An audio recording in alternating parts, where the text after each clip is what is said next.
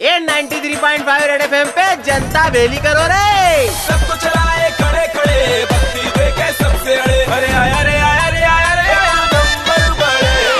बाज़ार की बिक्री में लपक झोल जालेगा छोटे। क्या कह रहे हो बड़े? अरे तूने देखा नहीं क्या? आईपीएल की नीलामी में किससे कहानियाँ बन गई इस बार। जिनके अते पते नहीं थे वो खिलाड़ी उन भाव के मामले में टीम के सरमाते पे बैठे। और जो इतने टाइम से लड्डू बाबले खा रहे थे वो भाव के भूखे अब अच्छा। नीलामी की पूरी फ़िल्म में इंग्लैंड के प्लेयर और लपक झपक चमके। गेंदबाज होए बल्लेबाज होए या होए हरफन मोला। अंग्रेज़ी खिलाड़ी भियाउन को हर टीम ने सिलेक्शन के तराजू में तोला। फ़िलहाल तक में तो साढ़े चौदह करोड़ में इंग्लैंड के स्टोक्स बिया पुणे की टीम में सबसे महँगे बिके जबकि दूसरी तरफ़ अपने गगन चुम्बी ईशांत बिया को कोई खरीदने को रेडी नहीं है। अरे मैं तो बोलूँ कि इतने महँगे में खरीदने की ज़रूरत क्या आ पड़ी? नहीं हो पा रहा था अगर तो अपने इंदौर की लेडीज़ उनको भी बिठा लेना था। ऐसा भाव लगवाती कि बारह के भाव में स्टोक्स बिया तो खुद आते और खाने पीने वास्ते टिफ़िन पानी लाते वो अलग। मैं तो बोलू छोटे क्या अब सिचुएशन पूरी पलट गई है?